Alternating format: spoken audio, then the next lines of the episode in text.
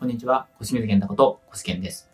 今日は自分のことが嫌いでしょうがない、なんとかしたいっていう ADHD の人にですね、メッセージをお届けしたいと思います。で、今日はそんなあなたにですね、アインシュタインさんの名言をお話ししようと思います。他人のために尽くす人生こそ価値ある人生だ。他人のために尽くす人生こそ価値ある人生だ。これ、なんでいきなりこの話してるのかよくわからないかもしれません。でもこの話で僕実感があるからよくわかるんです。自分に嫌いっていう人は何が問題なのかってことなんです。それは、なんか自己肯定感を上げるためのなんか、とか自分に自信をつけるためのとか、そういうことを実はやっていても自分嫌いは変わりません。なんでかっていうと、それ原因は何なのかということなんですけれども、自分に意識が向いちゃってるんですよね、それ。自分がと。自分がなんか誰も何もしてくれないっていう感じで、大体そういう人って自分に意識が向いてるんです。じゃあそういう人はどうすればいいのかってことですけども、そういう人は、まあパターンにもよりますけど、大体そういう人っていうのは、誰か他人のために何かする人と変わるんですよね。例えば不良少年の話で、もう学校に行かないで、家にも帰らないで、いつもどっかでたむろしてるみたいな人ですよね。で、そういう人に、夜回り先生で有名な水谷先生って人が、こういうんですね、お父さんとかお母さんの、なんかちょっと、なんか靴を磨いてあげてとか、そういうなんかちょっと手伝いをしてあげなさいと。これ意外ですよね。そういうこと言うんですから。で、そうすると、それでちゃんとやった人っていうのは、実はその後、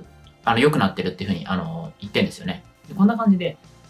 自分の意識をちょっと変えることって重要なんですよね。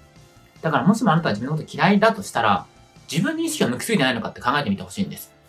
これよくあります。例えば、怒られるのが嫌だみたいな人。上司から怒られるのが嫌だっていう人。これ、何が問題かっていうと、本当は、怒られないようにしてるっていうのが問題なんですよね。怒られないようにしてるって、相手から、なんとなく分かっちゃうんですよね。だから、ずっと自分のことしか考えてねえなみたいなことなんです。怒られないのやってる人は。本当に気にしてない人っていうのは、上司のために何とかしてあげたいと思ってやるんですよね。ここが大きな違いです。自分に意識が向いてる人っていうのは怒られないように自分に意識が向いちゃってるんですよ。多分そうじゃなくて、人のために何かやるってことであれば、本当にね、僕経験があるからわかるんです。僕自身もそうだったから、企業活動する前にちょっと人のために何かやるってことをやると、ものすごい幸せな気持ちになったんですよ。だから、そういう人こそやってほしいってことです。で、これはバランスです。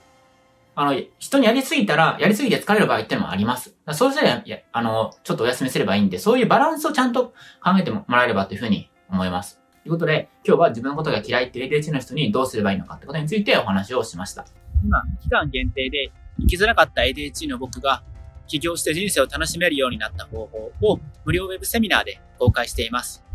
無料ウェブセミナーの登録はこの動画の下の部分ですね、をクリックして、そこから参加をしてください。また、この動画がいいと思ったら、ぜひいいねとチャンネル登録をお願いします。